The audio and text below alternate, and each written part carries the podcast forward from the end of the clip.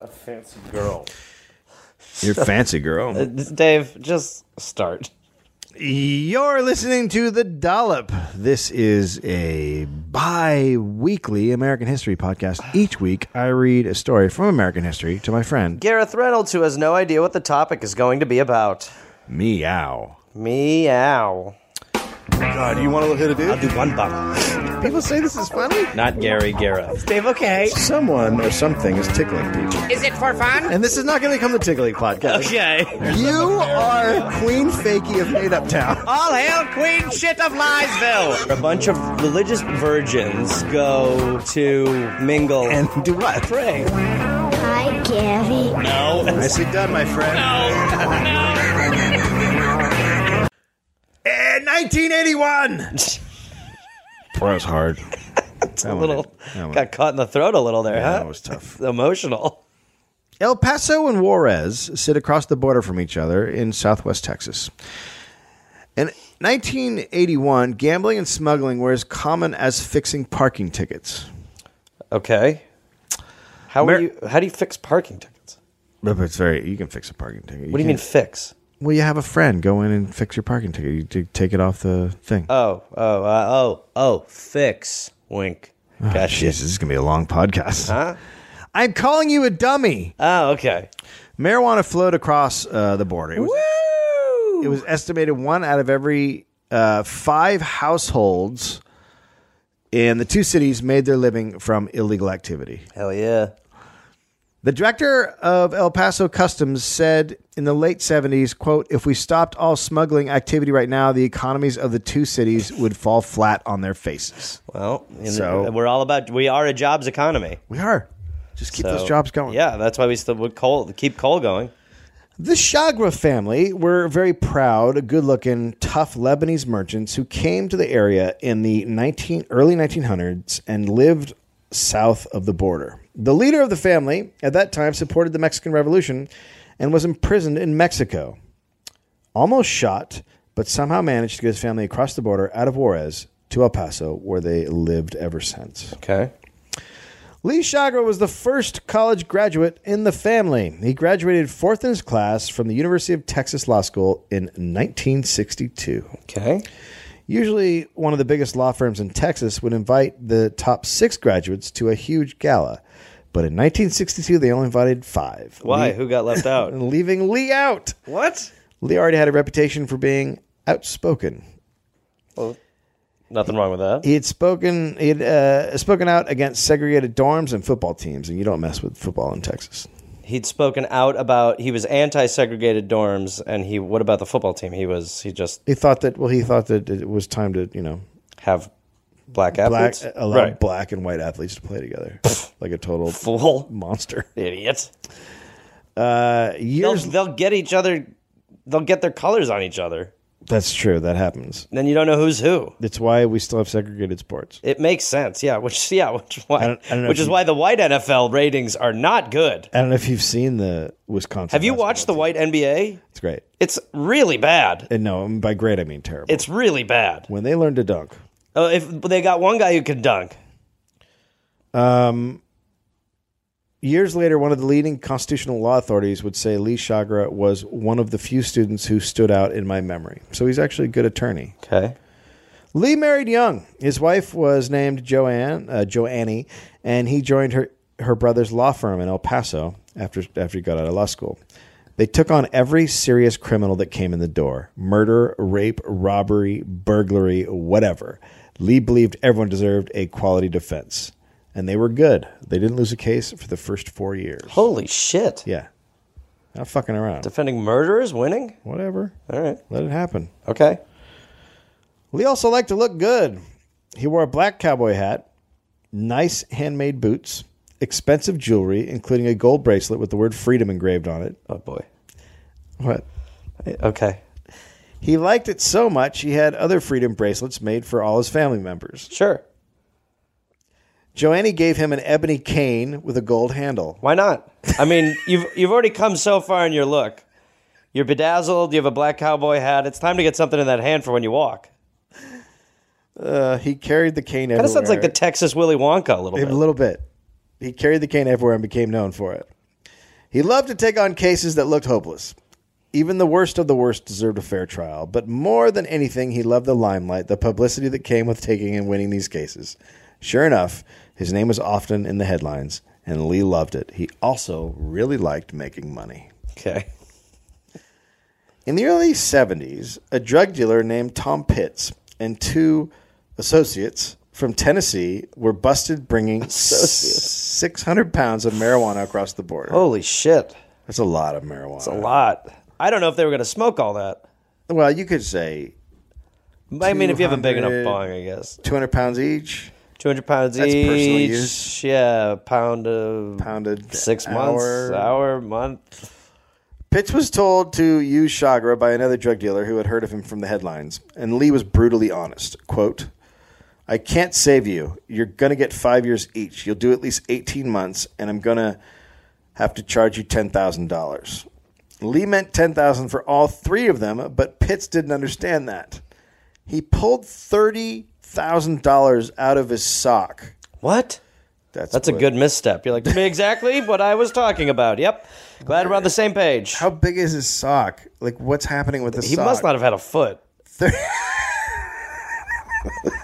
he was probably just excited to get it out of his sock. He was like, thank God. I thought you were going to say like 10 grand. Oh, this feels Take so it. much better.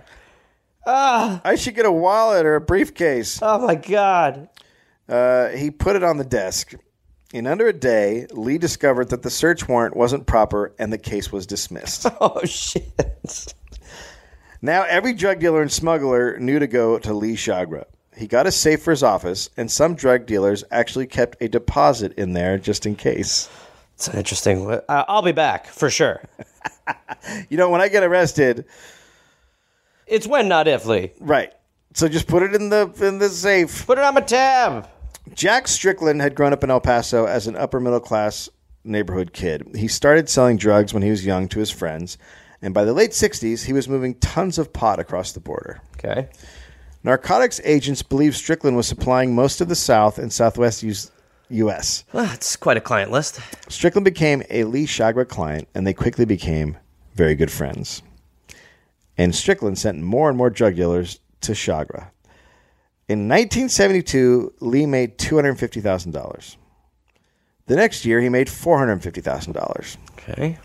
He built a huge house with a pool and stables, electronically operated gates, and a closed circuit television monitor system. Drugs were big business. But the government had taken note. I've, I'd take a note of the fact that he is doing so well off of just the- defending drug dealers. Just that drugs were, you know, a Right. problem. Right. In 1969, President Nixon appointed Stephen Hess to be the national chairman of the White House Conference for Children and Youth. Short name. His job was simple to go around the country and find out what kids in America were concerned about. That's a weird job. But I mean, there weren't. I mean, it's not like they had the. I've been internet. meeting with some really interesting five year olds, Mr. President. and uh, one of their biggest concerns is clay. They Clay, actually uh, uh, they and love clay. poop.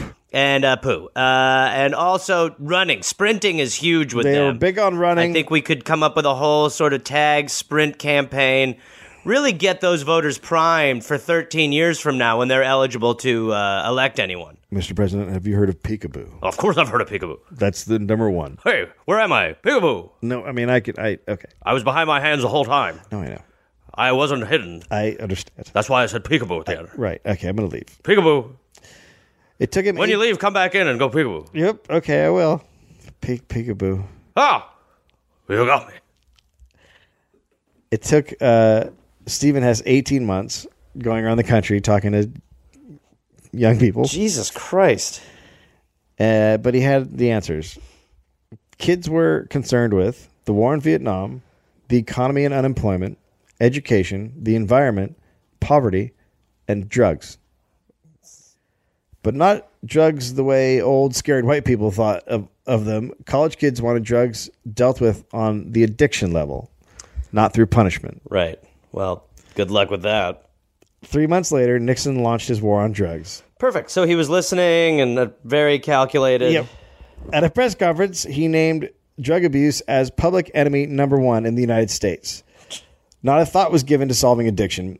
Users were criminals destroying society, and they had to be stopped. Nixon dramatically increased the federal drug agencies, pushed mandatory drug sentences and no-knock warrants. He labeled marijuana as a Schedule One drug, the most restrictive category. Why would he, he do such a thing? You ask, or you don't? Why would but you I'm do gonna such tell a you. Why would he do such a thing? Oh, that's interesting. Well, it reads like a conspiracy, but this came from one of the architect's mouths.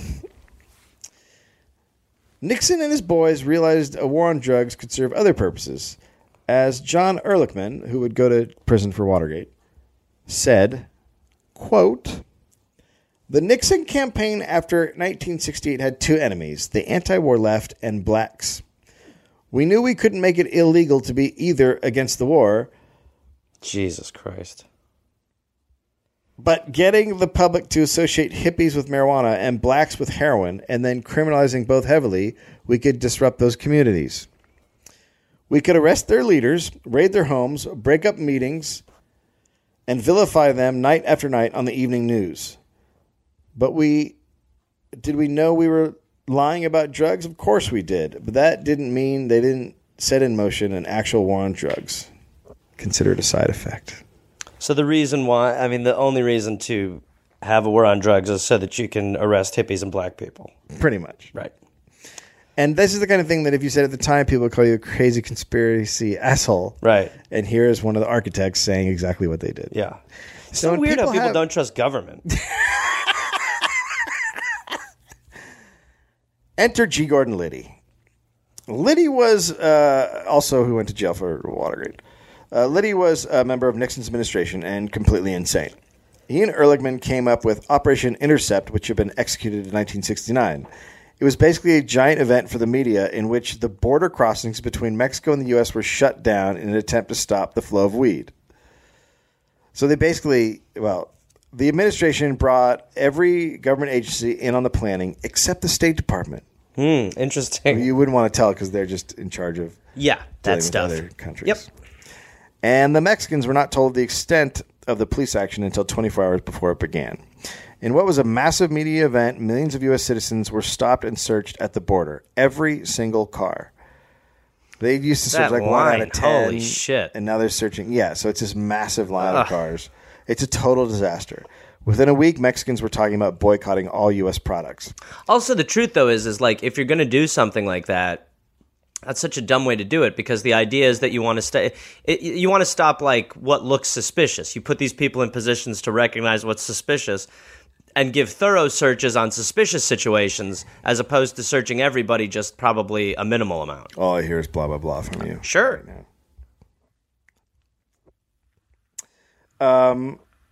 So Operation Intercept, uh, it's all shut down. Total disaster. Talking about boycotts.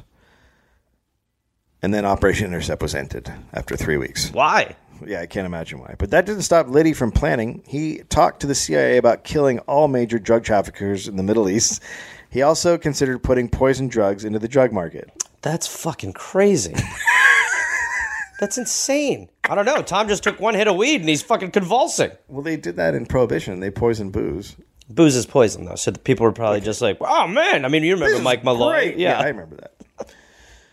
One thing Liddy and the recently created Drug Enforcement Administration did decide to use were agent provocateurs. They would basically create crime to get the bad guys. so a honey trap. Yeah. Okay. Lawyers started noticing cases in which people were lured into committing crimes by federal, shall we say, contractors or narcs or assholes, whatever you want to call them. They pushed people into doing illegal activities. It, this is actually still how the FBI catches terrorists. You know, when you he- ever hear like a group in Florida were caught Yeah. being Uh, the terrorists, way they always the FBI and FBI informants pushing these guys to do something they don't really want to do. So it's entrapment. Yeah, it's still the same. Uh, so uh, back to the drugs. The cases were so absurd at times. One El Paso cafe owner was tricked into buying weapon weapons, and by the end was purchasing a submarine. Wait. They just entrapped try- a dude they- to agree to buy a submarine? they must have been like, this is going really good. Let's see, going try, great." try the biggest cell. What's the biggest thing we can have him buy? Fucking plane, tank, sub- sub- I don't know. Get him to buy a submarine. Do we, can we sell him a submarine? So um, we were just talking, and actually, you know, I don't know if you're interested, but any interest in a s- submarine? Yeah, I also like to make eggs in my diner. I like submarines, then I make eggs. Move, move, move, move. And to make it even worse, the guy was convicted. That's got to be such, like such a weird trial. You're like, what? He hypothetically bought a submarine. I guess guilty, Sure. but I don't know because I think guilty is not guilty in this it's situation. really. Check out Jose. oh, yeah. Oh, that is the sexiest shot you've ever seen. Oh, jeez. Who's a pretty girl? He's a boy. Oh, look at that. He's even hamming for you. He gave, He gave, oh, he gave you blue steel right there. He did give me blue steel. Okay, so uh, then law enforcement, with their uh, obviously new powers to just fucking ruin people at will, uh, came after Lee Chagra. On June 20th, narcotics agents came to Lee's law office with a warrant for his arrest. A grand jury in Nashville had indicted Chagra and 40 other people on a charge of conspiracy to import and distribute marijuana. Lee was handcuffed to Joe Annie's nephew, who happened to be a massive drug dealer, and uh, was taken to county jail. Joe Annie bailed out Lee with $50,000. But when he got a look at the indictment, he saw it was extremely vague. So vague that he couldn't build the defense because he didn't understand what he'd been arrested for. Oh, that's good. Uh, arrested for bad stuff. hey, you knew a guy who saw a guy with a face, right? Yeah, you did bad stuff. Hey, you know pot? You know what pot is? Yeah. You're under arrest. Wait. You know, you know a guy. Hey, you know your clients? Yeah, I know. Yes, I they're know who my like uh, clients they're are. like pot guys. yeah, I represent pod guys. You're busted. Feels like. Nope. Can I have a look at that paper? Nope, sir. Alrighty. Uh, the charges against all the defendants would eventually be dropped after several months. The media said the charges had been dropped due to a lack of a speedy trial, but that wasn't true. There was lack of specificity. Yeah, in reality, there was absolutely no evidence. The judge who dropped the charges said it was, quote, so worded as to be utterly meaningless, and therefore the indictment actually charged nothing at all. God, it's so nice to hear that judges used to be like, no, fuck you. He scolded the DEA and the prosecutors, but the damage was done. Lee had already been tried in the court of public opinion. Lee's career was almost destroyed. Jesus. No one wanted a lawyer who was under indictment, and it took two years for those charges to be dropped. Now Lee went from disliking narcotic cops to hating them with a passion that would never die. Okay. He started taping all of his phone conversations. Oh boy, see what they do. See what they is they what pre like happens. it's like he, he was a fine normal man who was trying to do good, and now he's just like, no, no, no. Yeah. Let's go into the talk room. Now he's going batshit crazy. Yeah. Yeah. He filed a Freedom of Information request demanding that the feds hand over all documents relating to its investigations of him. And from that, he learned the feds were always keeping tabs on him. His office and home telephone and income tax records had been subpoenaed for years. Every one of his clients who had been convicted were immediately interrogated by DEA agents about Lee. Wow. They were all offered deals to snitch on him. But there's nothing to snitch. Yeah. And often a new client would come to his office and talk about a case, and then at some point in the conversation, try to buy drugs from Lee. Wait, that's how they were trying to get him? Yeah, it's one of the ways. So he'd just show up and be like, "Yeah, that's uh, well, you know, you sound like a good lawyer. Yeah, I think you could help me. Do you like uh, cocaine? what's it? Do you like cocaine? I mean, I don't, I'm excited to turn my life around What? with your help. What do you? I don't Do you want to buy heroin? I'm- What's your favorite drug? to? No, I'm a I'm Weed a- guy, I'm a lawyer. Molly, I'm a lawyer. acid, I'm just frog butt. I- I- What do you I want to can't- buy? I can't. What tell do you like to this. sniff? No, they what do you weren't- put in your arms? They weren't. What do you smoke? They weren't selling. What to do you Lee. smoke? They were asking Lee to sell to them. Lee, will you sell me drugs? Is what yeah, I'm they trying would to sit ask. down and be like, "Hey, Lee, you want to sell me some coke?" And he'd be like, "I don't sell coke. Okay, so the guy would instead would be like this: Hey, Lee, you got any coke? No, Got any heroin? no, You got any pot? No. How about some Molly? What do I like? no." Frog butt? Are you here for Drugs? Do you want to hire me as a lawyer? Higher, higher, get higher. I'd love to get higher. Is that what you're offering? No. You can hire. You can get me higher. I can't. That's what you're suggesting. There's not a. What do you have? Weed? There's nothing- You a weed guy? But how stupid did they have to think he was that a guy could come in off the street and buy drugs from him? Very stupid. Very stupid. Even if he's doing what they're thinking he's doing, they're going about it the wrong way. Th- but these are like these are like the the stereotypical bad cops in a TV show. These are the cops who hang out of a, in front of a Grateful Dead show with mustaches, aviators, a bandana, and a Deadhead T-shirt on, and are like, "Hey, do you guys know where I could score some grass?" So he started to get hip to what was happening, and it became so common for these guys to come in off the street and try to buy drugs for, from him that Lee started taping the conversations and then sending them to the local E. DEA chief. Uh, As he should, yeah. But that just made law enforcement want to take him down more. Oh God. Because he was doing that, the DEA was convinced Lee was the mastermind of an international drug trafficking outfit. Well, listen, you get enough dummies in a room and talk long enough, something stupid will come out of it. They figured that he was incredibly smart and was just taunting them. Yeah. That taunting and smarts was actually due to the fact that he was not a drug dealer, but just a lawyer. Yeah, and getting angry. So they were like, we can't get nothing on this guy because he's the fucking king. Yeah. Not like, he's not doing anything. You know, this guy's so clean, I'm starting to think he's in charge of it Holy all. Shit, this guy's smart. This guy's so clean, he's got to be doing everything. What the DA did notice was that Lee's, they were so focused on Lee that they didn't notice that his younger brother, Jimmy, was actually the guy running a major drug trafficking outfit. Holy shit. Jimmy Chagra had grown up hanging out with Lee's major clients, and he wanted to be the big boy on the block. No one in the Chagra family thought Jimmy would ever amount to much. He was the screw up. Uh, as a child, he was nicknamed Little Mischief. He was a mama's boy, and when things didn't go his way, he could get very cruel. But the family loved him, and they looked out for him. And yet, everything he was involved in fell apart. He almost bankrupted the family carpet store. I love that they have a carpet store. I love that there's a Lebanese family in El Paso with a carpet, Carpet store. store, of course. Well, we got to do it. It's just like a stereotypical thing. We, We have gotta no do. choice. Uh, he ruined his marriage. He left her and the children. Eventually, he started running a floating blackjack game and selling dope. Wow. He loved gambling and often wrote bad checks to cover the debts. Lee was always bailing him out. The two brothers loved each other, but had a horrible rivalry. Jimmy wanted to be like Lee, the guy everyone looked up to.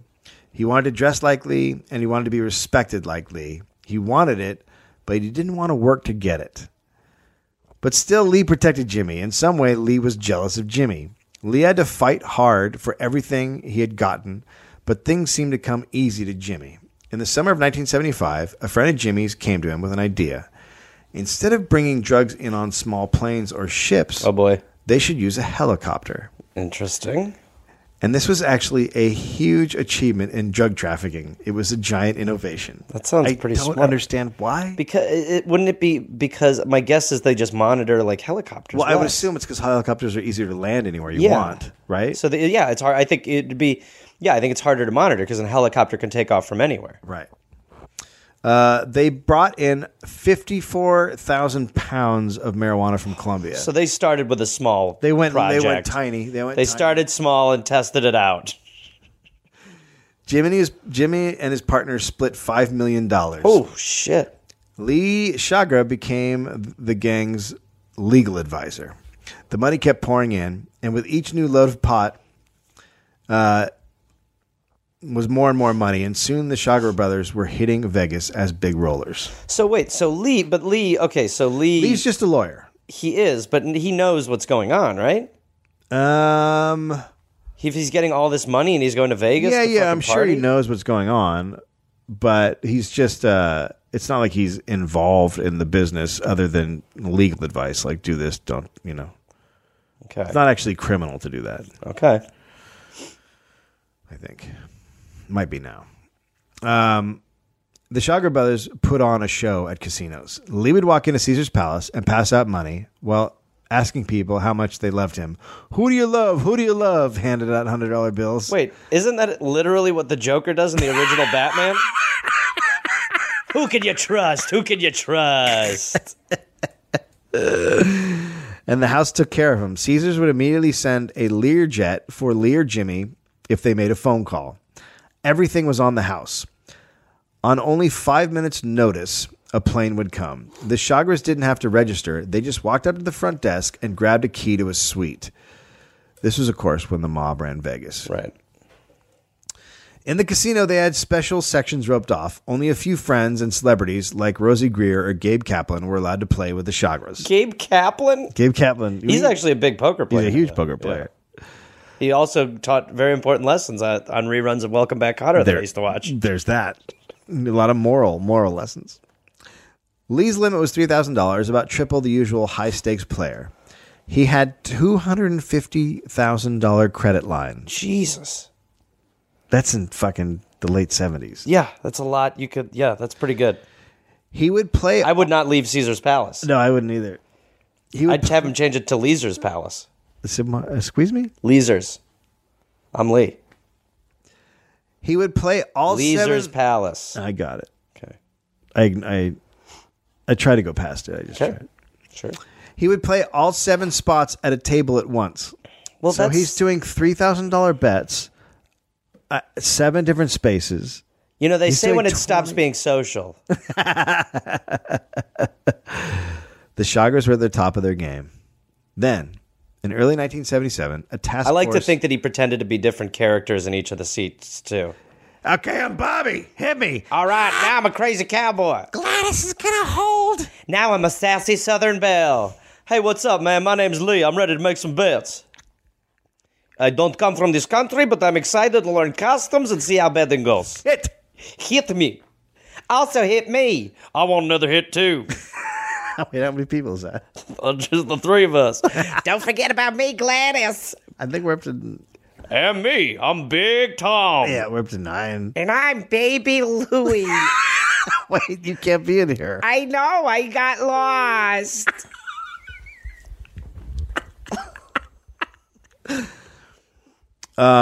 In early 1977, a task force seized a DC 4 with 17,000 pounds of marijuana. The defendants were nicknamed the El Paso 10.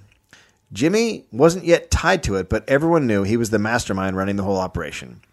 Lee Chagra was the lead attorney, which put him in the news every day, which he loved. But then Jimmy stole the headlines back when he chartered a jet and tried to rescue an El Paso pilot who had been badly burned while trying to take off from an airfield in Colombia. Jimmy was arrested by the Colombian authorities. The Colombians refused to let the paramedic Jimmy had brought to attend to the burnt pilot. Right, so they just let the pilot die in front of Jimmy instead of letting the guy he brought down Paramedic, know. help him. Yeah, it's just Colombia. Cool guys. It's just Colombia law. You know, Cool. it's the way things go. That's cool. Jimmy was held in Colombia for a couple of months. In the end, no charges were filed and he was allowed to leave. But that was two of Jimmy's drug loads gone, Right. right? Meanwhile, family problems were building up. Lee's marriage was on the rocks. I wonder what she wasn't into. Vegas again? Cool, Lee. See you later, fucking prick. He also fucked everything. That's a deal he was having breaker. orgies and he was just like fucking everything that was. I would call him Orlees. Right. His younger brother, Joe, who had followed Lee's footsteps, now wanted out of the law firm. And Jimmy started plotting to make up for the losses. Lee's business had never really recovered from the indictment, and he was becoming depressed and starting to talk about death. Oh, and he had terrible, painful hemorrhoids. so that's when he started doing cocaine. Oh, they say that that'll really clean up your butt. It's the. Yeah, do a little, do a little of that booger sugar. Little of the devil's dra- dandruff will get rid of your butt bumps. Yet, in the middle of all that, Lee pulled off what maybe was his best defense ever for the El Paso 10. They had been caught with the pot, 17,000 pounds, in two airplanes with four U Haul trucks, caught red handed. By the end of the trial, the jury refused to find them guilty. Lee was a master at working a jury. The government wanted to find the 10 guilty so badly that they kept lying, even though they didn't have to. Often it was just about where they were during the surveillance. An agent would say he, he had been here, and Lee would pull out a map proving there was a hill that the guy couldn't see over. And then he would catch them in the lie, and then he'd look at the jury and smile and wink, Oh God, they were like, well, Lee, we can't. No, Lee's right. and then spin his cane. So just through the the government overstepping and the power of persuasion. Yeah. Yeah. He had the jury eating out of his hands. In closing statements, Lee I wish pointed that was out- really true. There you go. Take a bite of that. They love granola. There you go. Just go ahead and nibble. They on love that right Gorp there. and they love granola. Juror 11 is actually lactose intolerant. In closing statements, Lee pointed out that all the all of the lies and the prosecution was ruined, not guilty for all. After the trial, one of the jurors said, quote, I know those boys did everything they said they did, but damn it, they didn't prove it.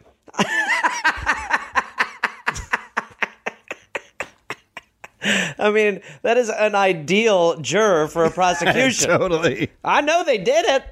But holy shit, you were good. Like, I like yeah. the way you spun the cane around. He's amazing. Winking at us. Come on. Look, He's a ham. What's up, girl? Uh, now the feds really wanted to take down Lee. Jamie Boyd was a longtime politician in El Paso, and he was friends with Lee. It's a small town. All these guys know each other. When the U.S. attorney position opened up in the area, Lee was one of the many who supported Boyd, and Boyd was given the job. Boyd wasn't really a hard ass, but he hated gamblers and he obsessed with the idea that the Dixie Mafia was trying to take over El Paso, even though there was no evidence that the Dixie Mafia was trying to take over El Paso. so, to combat this completely made up threat, Boy wanted to get an extremely tough federal prosecutor, and he appointed a man named James Carr, who was known as being a hard ass. James Carr. Kerr. James Kerr. And Kerr became very friendly with a local judge named John Wood, which made a lot of people question the judge's impartiality. You weren't supposed to hang around with the prosecutor, No, that makes sense. doesn't it? Yeah. They, they just buddied around the whole time. Yeah, you Everyone's don't like, wanna- what are you doing? Yeah, you don't want to walk in the next day and be like, oh, hey, morning, man. Fuck. We tied one over last night. Holy shit! Woo! I do You not want to just feel get good. to this? Yeah, yeah. Guilty! Yeah, agreed. Guilty. All right, Lee, you want to go get lunch? Get golfing. Lee hated Kerr, and Kerr hated Lee. They were polar opposites. Lee liked doing blow and listening to Willie Nelson, and Kerr liked listening to box and going to church. Bach. I was like, what? box. What else you got, box? Kerr thought Lee was vulgar, mostly because Lee liked to walk up behind Kerr and whisper disgusting things in his ear that made Kerr blush. I'll fuck your mouth. Excuse me? Hey, asshole. That's so great. I would love Yeah. to watch that. Oh, yeah. I'd pay money to watch that. Yeah, yeah, yeah. This is a guy walking up behind the fucking Drink my prosecutor. piss. what? Hey, fuck you, dude. You ever have a tongue in your butthole? Hey, get out of here. Get out of here. Let me suck on your finger. See you inside. Judge Wood was the perfect ally for Kerr. Wood bought completely into the Nixon rhetoric and thought the country was at war with drugs and that they were destroying traditional America. Wood was a member of every old school club in San Antonio the Sons of the Republic of Texas, the Sons of American Revolution, the Texas Cavaliers, the Argyle Club, the San Antonio Club, the Order of the Alamo, the San Antonio Gun Club, the German Club, the American Legion, the San Antonio Country Club. He had his head so far up tradition Tradition's ass, it was never coming out. And Wood had jurisdiction on the entire El Paso docket. Plus, he was all about handing out maximum possible sentences to drug dealers. For eight years on the bench, Judge Wood handed out the maximum sentence in every single case. What? Talk about a bad reputation. You're like, well, you're fucked. Uh, for sure, fucked. He bragged about never giving probation in a heroin case. He once even sentenced a dope dealer to 35 years for contempt of court. What? That's not allowed. I mean, like normally, like you, you know, they'll give you like five days or like two weeks, and you're just like, yeah, I'll take it. Fuck you, judge. Thirty-five years, you'd be like, I'm so sorry. No, please, I'm so sorry. Yeah, Judge, why don't you bring whatever you got? Thirty-five years. No, no, no. It was like a thing. Uh, Shut up, get outta here. What the fuck? Get out of here. happened? Enjoy half of your life. Get out of here, you piece of shit. And he didn't care whether the drug was m- marijuana or heroin. He was so brutal in his sentences that he embarrassed other judges. Other judges flat out thought what he was doing was completely out of line and didn't shy away from saying so. His nickname become, became Maximum John, That's terrible. and he loved Who's it. who's my judge? Maximum John? I got a good feeling. Like you mean like he's like I wanted minimum Joni, he's. or at least medium Terry. Maximum John loved his nickname, even though he had the most overturned sentences in the country. Doesn't that doesn't matter to him though? You're still leaving the, your courtroom on a high note. No, he doesn't give a shit. Maximum, boom, yeah. out of here. Like two weeks later. In April 1977, Kerr had an idea and went to Nashville to look over the 1973 indictments against Lee Chagra and Jack Strickland, the ones that had been already dismissed. Yeah. But Kerr had a plan. He was going to reindict Strickland and hopefully Lee using an unknown section of the 1970 Drug Control Act that spelled out the crime of, quote, continuing criminal enterprise. It was called the Kingpin Act. Basically, it was part of the law no one had paid attention to. It was completely vague, but basically said that if someone kept committing violations with five or more people and was an organizer and made money from it, then they could be arrested. Yeah, you're looking up because it doesn't make sense. Yeah. It's basically saying if you're hanging around a bunch of dudes and they commi- are committing crimes and you're Not doing that. and you're telling them what to do and making money, you get you're you go to if you're jail. telling them what to do. well organizer. So if you're like, but that's what Oh, a so lawyer. he, but he's league, but he, he's legally advising them. You mean? well, he's a lawyer, so that's Yeah. his job is to legally advise people. So under the statute, being a lawyer is would be- illegal. Is illegal. Being a lawyer to people who are guilty is illegal. Right. Well, there's a lot of people you got to lock up. so um, it's basically just complete garbage, the whole thing. And yet, the maximum sentence, if convicted, life without parole. Wow. For just hanging. Yeah. Well, just doing your job. Yeah.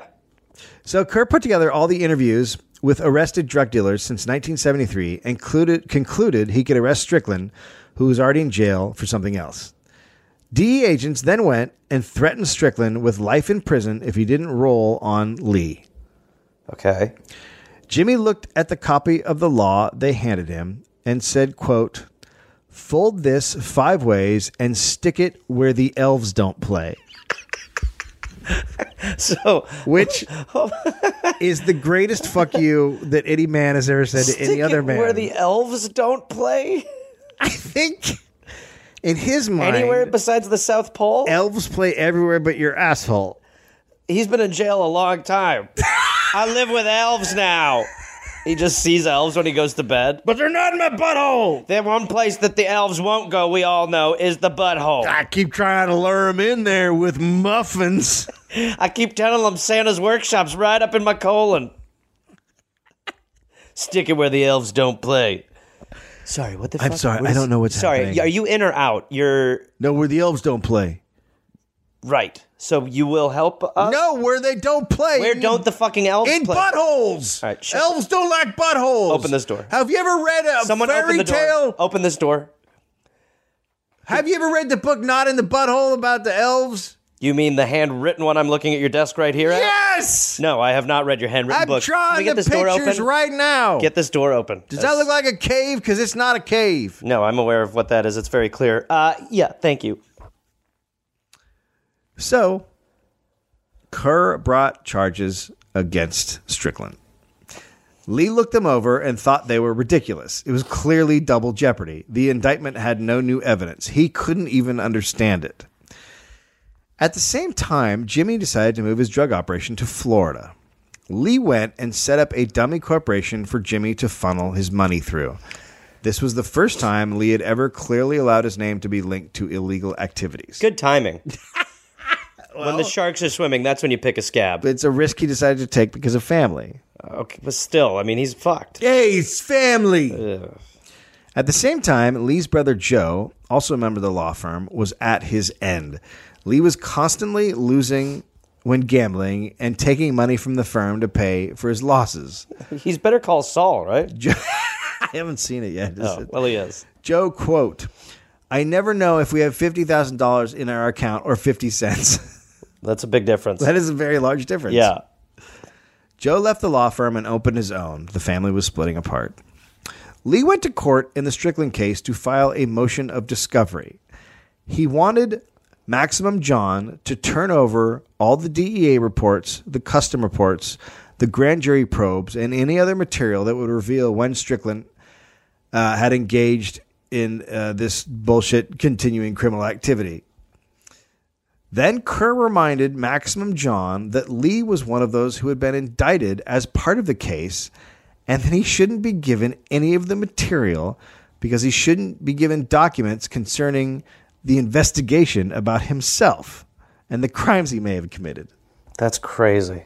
And not okay. No, totally insane. Yeah. Lee was using the court to try to worm his way out of his own crimes, Kerr argued. Of course, Maximum John agreed, saying Lee was trying to get reports about an investigation of himself. That's such. I mean, by that token, you could just charge anyone with anything ever, and then they can't look at shit. Yeah. Just because they've been charged. Lee couldn't believe what was happening. What investigation of himself? And now reporters were all over the story. With the courtroom packed full of media, Lee tried to defend himself, saying that Maximum John had made a personal attack with his ruling, and the negative publicity was going to do great damage. Then Maximum John dropped a bomb. Oh boy. Quote I imagine everyone in this area knows that you've been the subject of a grand jury investigation ever since the Tennessee indictment. Is there any secret about that? Well, there was. Yes, there was. There was. A big secret. That's what a secret grand jury is. Yeah. what a prick. Lee had no idea, and neither did anyone else. Jesus. Judge Idiot wasn't supposed to reveal a thing. It was an insanely out of line thing for a judge to reveal this info in court. But Maximum John just kept talking, explaining all the people the grand jury was looking into and some of the evidence against them. Were- were- I mean, there must have been someone in there like Max, Did- did- Max, did- ex- John, John, examine- John, John. Give him the Hey! light. Give him the light. Hey, light him. verbal diarrhea. Light him. Hey, verbal diarrhea. Hey, hey, hey. Wrap it up. Hey. Can we take a break? Everyone knows you have hemorrhoids. Recess! You have hemorrhoids.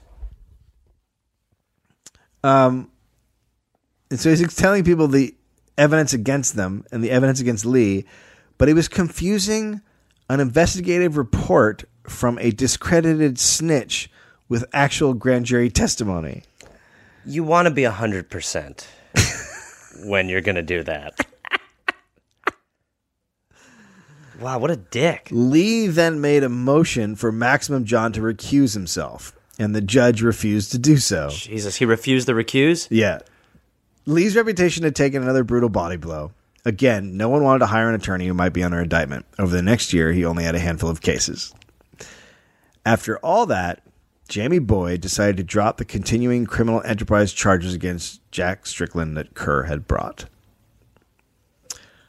A week after that horrible day in court, Lee called a friend, Clark Hughes, and told him they were going to Vegas Oh boy. quote this is going to be one they'll write a book about i'm going to take the joint apart Oh god. that's a good that's a God. good sign right Not good. Not, Anytime- especially considering it seems like he already takes the joint apart. well anytime someone says they're going to go take vegas apart Not good. and no it's a great sign it means No, they're it gonna definitely take means Vegas apart. someone's ODing. Did you see rain man Yeah. okay Oh. Um, i think i made my point oh god. Caesar's Palace sent a Learjet, and a limousine dropped them off at the casino. Then they went to the suite. Lee had a routine. Uh, I bet drugs are involved. First, he would make about a dozen phone calls. Okay. Then he would bathe, groom, and dress himself in his special outfit for gambling Sure. a red cowboy shirt with pearl buttons and a black Western cut leisure suit. Okay. Like I like what I'm hearing. Also, a giant solid gold belt buckle with a crust of diamonds, Sure. a, cow- a black cowboy hat, and black alligator cowboy boots. Okay. He would stare at himself in the mirror, holding his ebony cane until he was ready to go. Sounds like he's dressing like a Western white stripe. At this point, he would call himself the Black Striker. I'm sorry? the Black Striker? The Black Striker. The Black Striker's coming. So he is a super gambling hero. He's like, "Yeah." it's always a good sign when you have an alias for gambling. Yeah, yeah, that's when you know that you're fine. Well, Lee didn't do well, but I'll tell you, the Black Striker lost a shitload. Oh. Holy shit, here comes the Black Striker! Lee hit the floor around midnight and went straight to the crap table. He told the pit boss to clear the table. so get them all out of there. And he did. Now, this just caused people to want to know what was happening, and a crowd gathered. Lee looked at the pit boss and said, Look at him. You ought to pay me $1,500 an hour to entertain customers. Where do you get off? Who do you think you are? He's like, you told. Just No, please just- throw the fucking dice. Fuck, dude, just shut up and gamble. Throw the dice. In 30 minutes, he lost $90,000. Oh my god. In 30 minutes, he lost $90,000. Yeah. He lost three grand every minute. How? You have to be trying to lose. Oh my God. He and Clark went back to the suite, and two hookers came in. Clark left, and Lee did his thing. You mean just held her hand and talked to her about Yeah, her he- problems? He, liked to. I mean, his thing with hookers was he just liked to talk to him about what was going on. right, yeah. You know what I mean? Yeah, see what see what their dad did. He wants someone to listen to him. Yeah. Why is that so wrong? That's not wrong. The next morning, Lee was back at it. When Clark got there, Lee had lost another eighty thousand dollars Oh boy. and was yelling at the floor. I thought the I thought it sounds like the joint's taking him apart. yeah, it does not sound like his original plan. Yeah. is uh, Taking the joint apart. when Clark got there, he was yelling at the floor manager who was about to cut off his credit. I thought I really was hoping you weren't going to say manager. Goddamn floor! Lee went back to his room and decided he needed to change his luck. That night, he was going to go downstairs and play baccarat instead of craps. Smart, Right? Play one that you're probably less familiar with. Change it up a little bit. Yeah, Clark decided not to hang around this time. When he finally came to the casino later that night, Oh, Lee had gone through almost his entire credit line. Oh, he was now down $240,000. Holy shit. Holy shit. So they checked out of Caesars. The Black Striker's having a bad run. so they checked out of Caesars and went to the Aladdin where Lee had a $250,000 line of credit. Oh boy. What? Yeah, right. Yeah, but he's on the hot streak. It's not how can it go wrong? Ride him. This time Lee turned it around. In under 15 minutes, he was up $90,000. It's Just mind boggling. shit. and he quit for the night. Clark Wow. figured he would go back to Caesars and pay off some of his debt. Nope. Oh boy. The next afternoon at the Aladdin, he was right back at it Oh god. and he lost $190,000. Oh god. Then It's that- really starting to add up, Dave. then that night, he lost another $70,000. Is he tr- is he blindfolded? Oh, What's happening? That's two hundred sixty thousand dollars. That's ten thousand over his credit limit. and that's just there. He's already got the 250 back at Caesars. Two forty at Caesars. 240 at Altogether, Caesars. It's a half million. God. Lee was cut off at, at the Aladdin. Okay. No more credit. On the way to the To the airport, flamingo. on the way to the airport, Lee was very quiet. Why do you think? I don't know. What do you think? Just soaking in about that beautiful desert view? Clarkham asked him how he was going to pay off half a million. I don't know, Lee said. Suddenly, the money was gone. By early autumn, Lee was hustling personal injury cases. He's just like on the street, like, I'll represent you for a buck. Come on, man. Seriously, Hey, ma'am, I'll defend you for a dollar. Come on, bitch. he was doing divorces. He was doing wills. I'll do weddings. I'll do whatever. He was practically chasing ambulances. I make balloon animals. a few weeks later, Lee finally had his heroidectomy. He had his what?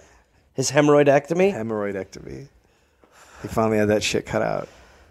Okay. That's how that's how low he was. He was so low that he was getting his ass properly cared for. While in the hospital, That's probably why he played craps, because he can stand.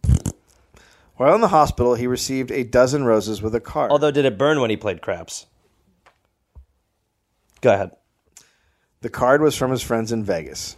It read, "I hope your ass feels like what you did to us." Oh, God. Cards you don't ever want to get from Las Vegas. Yeah. Lee's practice never really picked up. In 19, 1978 was as bad as 1977. And Jimmy's Florida enterprise was successful, which just upset Lee more. More than anything, the rivalry with Jimmy drove him nuts. Meanwhile, Kerr decided to get every drug dealer convicted to squeal on Lee, but none of them would, mostly because Lee wasn't a drug kingpin. But then Jimmy's partner, Henry Wallace, was busted. Jimmy and Henry had been having problems. The main problems being Jimmy was in charge of getting the dope in to the country, and two massive shipments had been confiscated due to Jimmy making dumb moves. Then Henry was high on cocaine one night and drunk, and he crashed his car into an airport limo. He had $114,000 in cash on him that had traces of cocaine on it. Oh, Boy. So Henry, uh, when talking to the feds, uh, uh, said if they gave him his money back, he would start talking. Well, Isn't he in trouble? He's in trouble too, though, right? yeah, he's- but they just want Jimmy and Lee. They don't give a fuck. They just want those. Okay. so they agreed to give him his money back. Is one hundred fourteen thousand dollars if he gave up Government's cool. Yep. Henry fingered Jimmy as the head of the organization. Other members of the Florida gang were also talking. One of them had his van break down when it was full of weed, and he decided to take it to a mechanic who fixed cars for the highway patrol. Oh, smart. Well, it looks like you do good work. I mean, obviously the cops trust you. So just, take a look at it. Can you imagine how much the van smelled? Oh God. Like a van full of weed. Yeah. And then the cops walk in, they're like, "This is I, I- I smell it too, but I think it's coming from down the road. I don't think it's coming from here. So that guy started talking too. Now, Kerr was sure he was going to get the real kingpin, Lee. Yeah. And Lee knew they were coming for him. He became paranoid. He continued to do lots and lots of blow. That always helps you kind of tone down your paranoia. Yeah. His dealer, uh, Lou Esper, was swinging by all the time to make deliveries to his office. Meanwhile, the Chagra family was becoming worried about Lee. Jimmy moved to Vegas, but he called every day to check on his brother. Lee started crying a lot, especially when he thought of Jimmy. Oh God. Jimmy was the one paying off Lee's debt to Vegas at this point. There was nothing worse for Lee than him being at rock bottom and Jimmy being on top and paying off his debts. Lee started to talk about death constantly. I was just saying, I feel like we're headed for a suicide. But his concern and paranoia weren't without reason. Someone had broken into the office and tried to take a safe. Okay. And then, when he was at a high stake poker game at someone's house, two men tried to break in, but they tried to break in through unbreakable glass. The probably the wrong route. I think not a good route. Find the breakable stuff. Lee grabbed the only gun in the house, which happened to be a musket. What? I'm hunting northerners. A musket. Be very, very quiet. And then they chased off the two black guys who had tried to break in. So just to sum it up, a white guy with a musket is chasing two black guys. Yep. And we're in the 1970s. Lee was convinced that it was an inside job. Meanwhile, Kerr had finished his investigation and was ready to indict Jimmy. Okay. Then on November 21st, Kerr was driving to work when a van blocked his way and Oh, two fuck. gunmen stepped out and riddled his car with bullets. Oh, fuck. Kerr somehow survived by ducking under the dash. But now shit was on. Oh, boy. The FBI came and took all of Lee's guns and questioned him. But somehow, during all of this, Lee was hired to be part of a big case. He's the best. He's in Wayne County. Look He's at that the guy. good. He's, that, good. good. Um, can you can you can you do a trial from jail? Can you? Yes. You can. Yes. So if you're in jail, you can defend me in court. I can't. The Black Striker can. oh, I like the black strike. Yes. He's uniform. He owes money though, right? He's- He is in a lot of debt and has made some very bad financial decisions. Thankfully, I'm here to, to help clean it up. So you're so you're not in debt because you're not the black. I don't, I have no debt. No, I'm completely out of debt. But the black striker can go. The Black Striker is it has made terrible investments and is in an extreme amount of debt from gambling. So he, but he woes. can be in court. Is my guy when you're in jail. Absolutely. Yep. But what if he gets killed because of the debts? Uh, then you should come talk to me. But you'll be in jail. Right. Yep. All right, I'm gonna hire you. Great. I think we've got a great thing. Please sign this contract. In December, late December, Lee won the highly publicized bank fraud case. It was his biggest victory in ages. He thought it might all be turning around. Oh boy. He met his family at the airport and couldn't stop talking about the win. Then, in the middle of the night, he got out of bed, went to his office, took $75,000 out of his safe, and drove to a truck stop. There, a Native American man approached his car. Lee gave him all of the money. That was the last of the half a million that he owed Vegas. Lee, had- Jimmy had given Lee all the money to pay off his Vegas debt Okay. and Jimmy was doing great. Since Jimmy moved to Vegas, he had been living large. Endless spending, endless betting. He had blown through around $20 million In gambling? in just everything. Just Oh my buying, God. buying property and fixing up lavishly and spending on everything and gambling. Constantly He's living like in Brewster's Millions, but without the without the millions. without the deal. yeah, without the deal where if you spend it all, you get Yeah. you win. Right. You're not going to get a podcast that'll do a Brewster's Millions reference. This is the only one. We also signed cards. Thank you. The next day, Lee celebrated his court victory at the office. Friends stopped by. Lots of cocaine was snorted. A man named Cowboy came by, and Lee. A man named Cowboy? Very general. he's also a black guy. Uh, Well, that Black honestly guy- does make it a little bit better. A black guy named Cowboy came by, and Lee just handed him ten thousand dollars. Here you go, cowboy. Everyone assumed it was just another gambling debt. That was pretty normal in Lee's life. The party was over in the early afternoon and everyone went home. Okay. That's quite a cocaine party that ends at two. Normally cocaine parties don't end. Yeah. At four o'clock, a friend stopped by. He found Lee shot and dying. Jimmy was called and he rushed back from Vegas. When he got to the office, he knelt over the body bag that his brother was in and started bawling like a child. Later, he stormed around the family home, waving a gun, saying he was going to kill someone, anyone. He thought the DEA had executed his brother Lee, and he blamed Kerr and Maximum John. He blamed the judge most of all. He ruined Lee, Jimmy yelled. Lee's funeral was like a scene from The Sopranos. While people from all over the community paid their respects, feds took pictures from across the street. A state senator was a pallbearer next to a drug dealer, beside the district attorney, beside another drug dealer. Jimmy came dressed in a red Western t shirt, a black Western cut suit, a black cowboy hat, a large gold, gold You can keep going. belt, buckle, and black alligator cowboy boots. He was making a statement. He was taking over being head of the family. There must have been someone who was like, I thought that was Lee the whole time. What the shit? I told you he wasn't him. Oh my God, your brother. That's the craziest thing. He comes dressed up like his brother. Who Look, just cocaine will make you do some fun stuff. you can't kill the black striker. No, you can't. No, but it's like Menudo. More will come. Months later, it's like the it's like Doctor Who. it is exactly like Okay. Months later, two soldiers from Fort Bliss admitted to robbing and killing Lee Chagra. It had nothing to do with the DEA. They were sent by Lou Esper, the man who sold Lee cocaine. Really? Yeah, he was just trying to rob him because he would always look in the safe and see all the money. Then he's just a shitty little drug dealer. Yeah. A couple of months after Lee's death, Jimmy was indicted on several drug charges. He got out on bail and went back to Vegas. There, while at a poker tournament, he met a man named Charles Harrelson. Harrelson was a convicted hitman.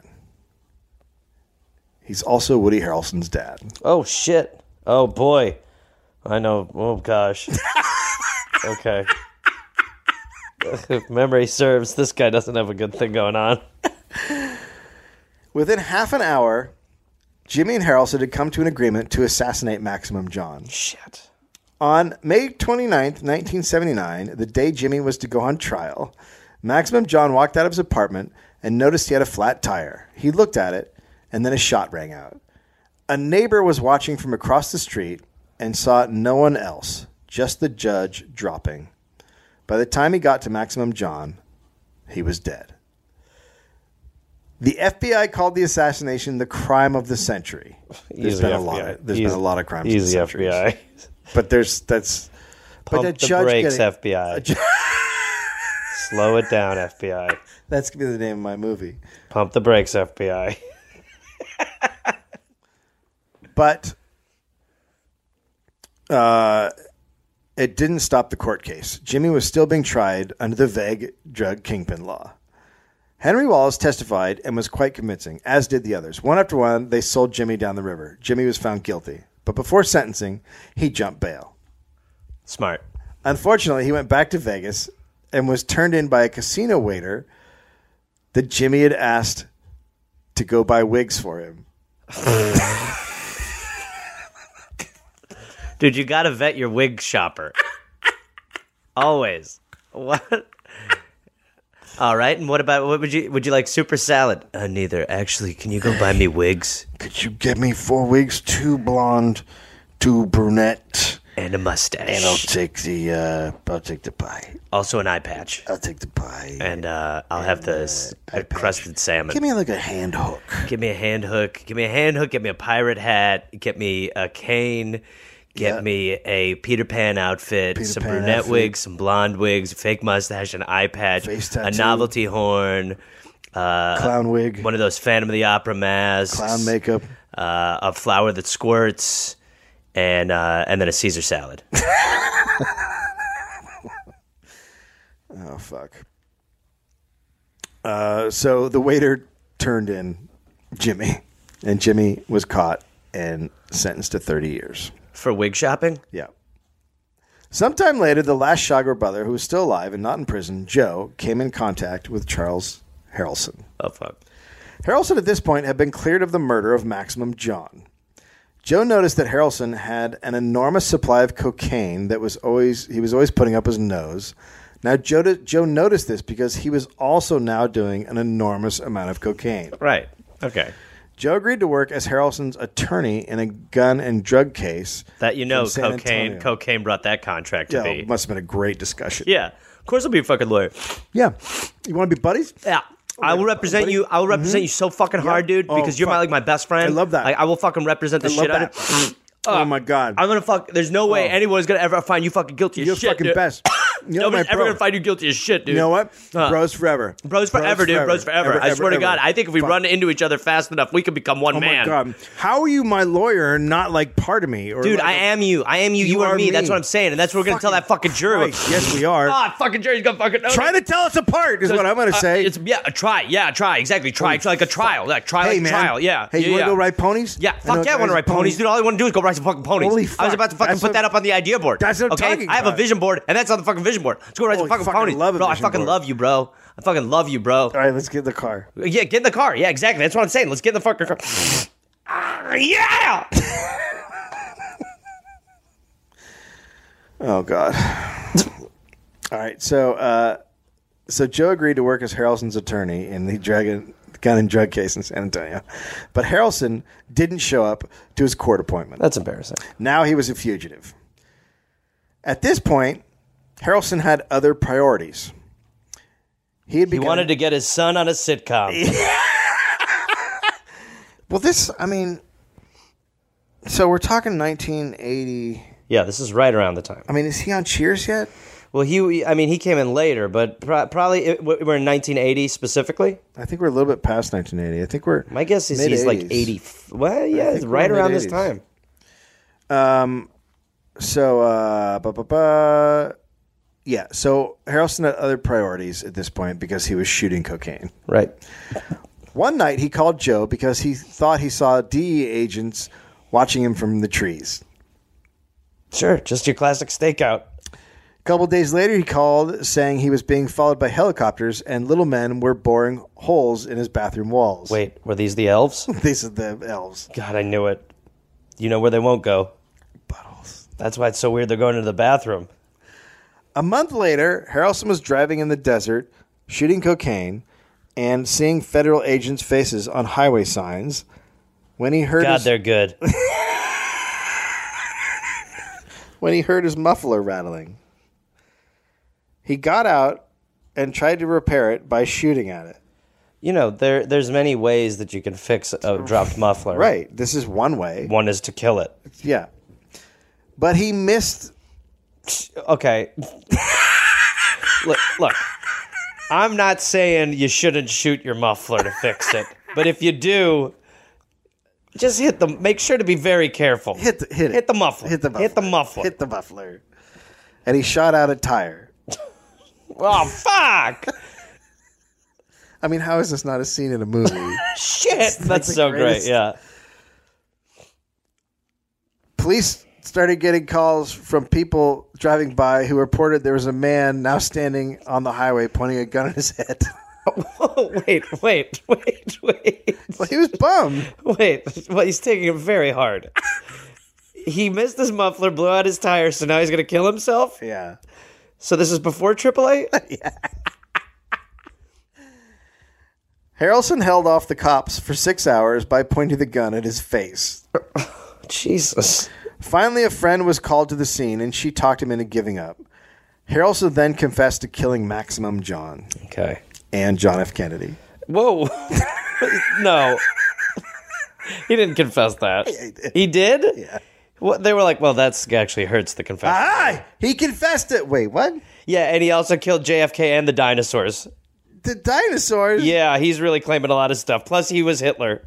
Oh fuck. We gotta we gotta we have to investigate all this. Yeah, I told him not to talk past the clothes, but he's going on.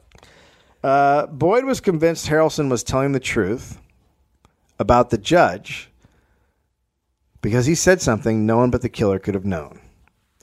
One of Judge Maximum's tires had been slashed. Ooh. Harrelson had to be the guy. At the same time in prison, Jimmy was bragging that he had had the judge killed. I mean, why wouldn't you? Of course. Unfortunately, his cellmate had made a deal with the FBI and was taping their conversations. Perfect. Perfect. Joe kept getting anonymous calls that Jimmy's cellmate was a snitch. But when he told Jimmy, Jimmy just laughed. He's no snitch. He, the guy's my he's like a he's like my therapist. He's the best I- listener I've ever he's been the around. Fucking greatest listener. All he I- does is listen. The tapes from prison convinced a judge to allow the entire Chagra family to be electronically monitored, and that also included Harrelson. When Joe visited Jimmy in prison, Jimmy talked about those he had ordered killed, including the judge, sometimes joking, sometimes not.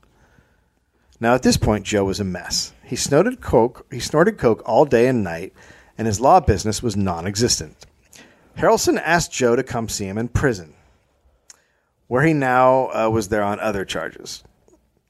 There, Harrelson gave Joe a map of the location of the gun that had been used to kill Judge Maximum, even though there was no reason to do it. Why?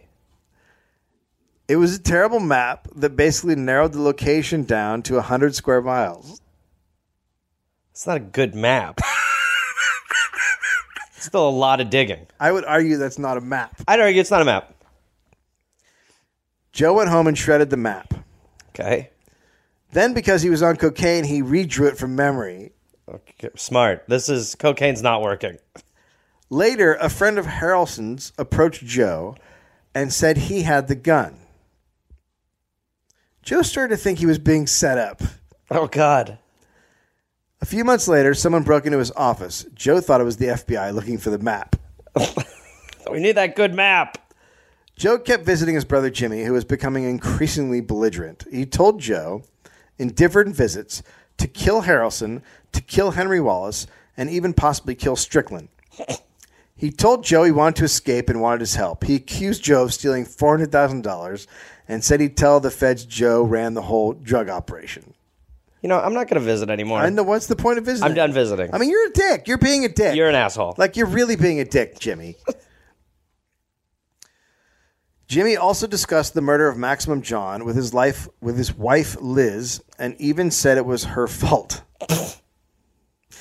she, did it. She became increasingly depressed and was hospitalized for a nervous breakdown, and another time tried to OD on drugs.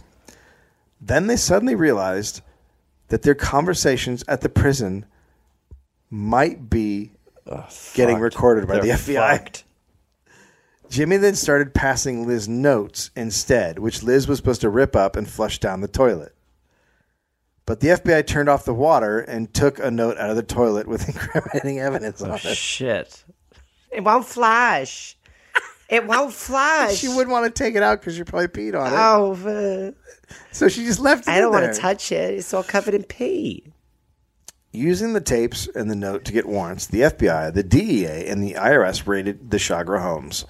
Joe was arrested, and even though he hadn't had a part in the judge's murder, he had admitted he had when talking to Jimmy on the tapes. Probably because he was high on cocaine. Oh yeah, yeah. yeah. Anyway, yeah, I did murder him. But uh, listen. Fuck. Quote from the tapes Jimmy, boy, we shouldn't have done that, huh, Joe? That's right. You're the one that said to do it, do it, do it. Ugh.